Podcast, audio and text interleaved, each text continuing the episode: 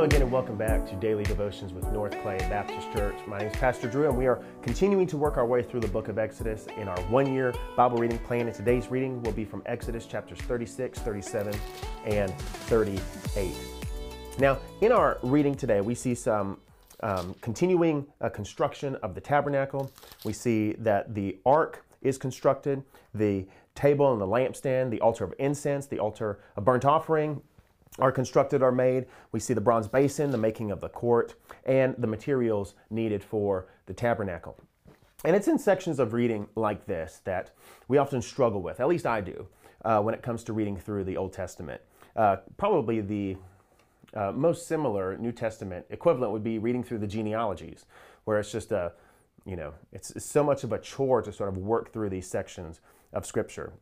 And I can say for me at least, sometimes the mentality I have when I approach sections of scripture like this is just to sort of put my head down, kind of plow through it, and uh, just so that I can get it done.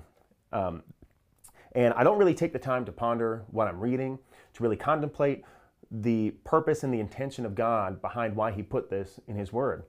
Obviously, it's important for us today because it's contained in the Bible. God put it in His Word for a reason. And so the questions we should be asking is why?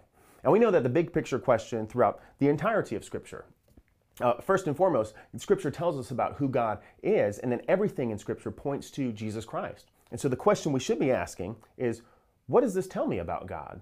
What does this tell me about who He is? What does this tell me about His nature? And then, secondly, how do these things point me to the gospel of Jesus Christ? Because that's the intention of the entirety of Scripture to reveal who God is and to point to His Son, Jesus Christ. And so rather than focusing on a particular section of our reading today, I kind of just wanted to take a big picture overview of why these things might be in uh, the book of Exodus, why these things might be contained in the Holy Scriptures. And so, like I said, we see uh, some particulars about the construction of the tabernacle. We see uh, the instances of particular elements of the tabernacle being constructed. And the first thing that stands out uh, to me, and the first thing that should stand out to all of us, is that God is very intentional and very particular about his dwelling place and about how he should be approached and how he should be worshiped. Often in our 21st century mindset, we just think, well, as long as I feel good about what I'm doing, then it's okay. You know, God is, God is happy. Uh, in worship, we think, well, if I just kind of get into the right emotional state, then it doesn't really matter what brought me here. Uh, that right emotional state is, is what true worship really is. And when we read sections like this, we read that we, we, we figure out that the sort of emotional state of the Israelites really had no bearing on the construction of the tabernacle. It really had no bearing on the worship of God. That it really wasn't about the people offering the worship, it was about the one being worshiped. It was his intention that mattered, it was his uh, prerogatives that mattered.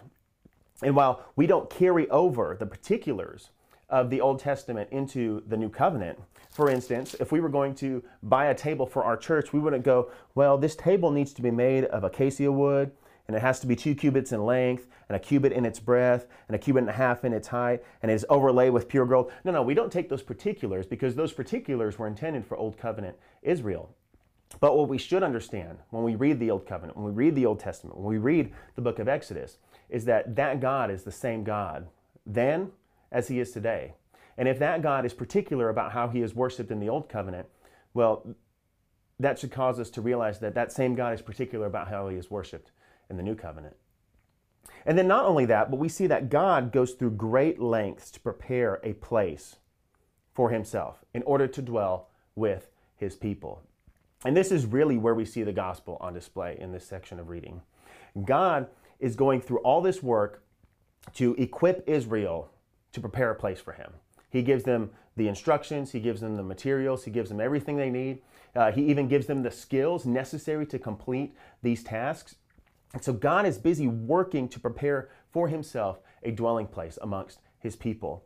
And that God does the same thing today. He does the same thing in the new covenant. Only that dwelling place is not prepared through uh, human hands uh, constructing different things, it's prepared by the blood of Jesus Christ as one of my favorite hymns uh, speaks about, it says that our only hope, uh, our, our hope is built on nothing less than Jesus' blood and righteousness. It is the blood of Jesus and it is the righteousness of Christ that prepares us for the dwelling of the Holy Spirit.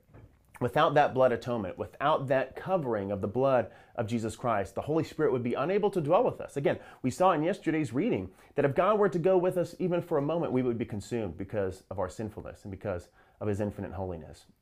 But praise be to God that He prepared a place for Himself to dwell in the Old Covenant, and praise be to God that He prepares a place for Himself to dwell in the New Covenant as well, namely through the application of the blood atonement of Jesus Christ.